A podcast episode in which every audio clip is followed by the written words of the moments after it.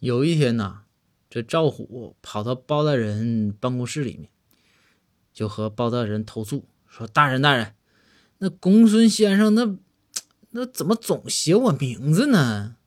这包大人一听啥？哎呦，这个东西哎带点颜色的啊，包大人就喜欢上了。包大人说：“这这咋的？你再说一遍。”赵虎说：“那公孙先生总写我名，哎呦，一秒妈妈的整个本都写满了。”这包大人一听说这不行，那那公孙咋这样呢？你也是有家口的人。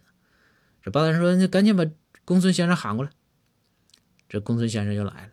包大人说：“说公孙先生啊，说你这过分了啊！咱老哥俩是单说，你说你也有家室的人了，你这再有你写谁名？你说你也不能写赵虎名，这是不咋了？赵虎哪点优秀吗？我没发现。”然后公孙先生说：“大人，大大大大大大人，你别大人你别激动啊！你别一听这种花边新闻，你家眼睛都亮了。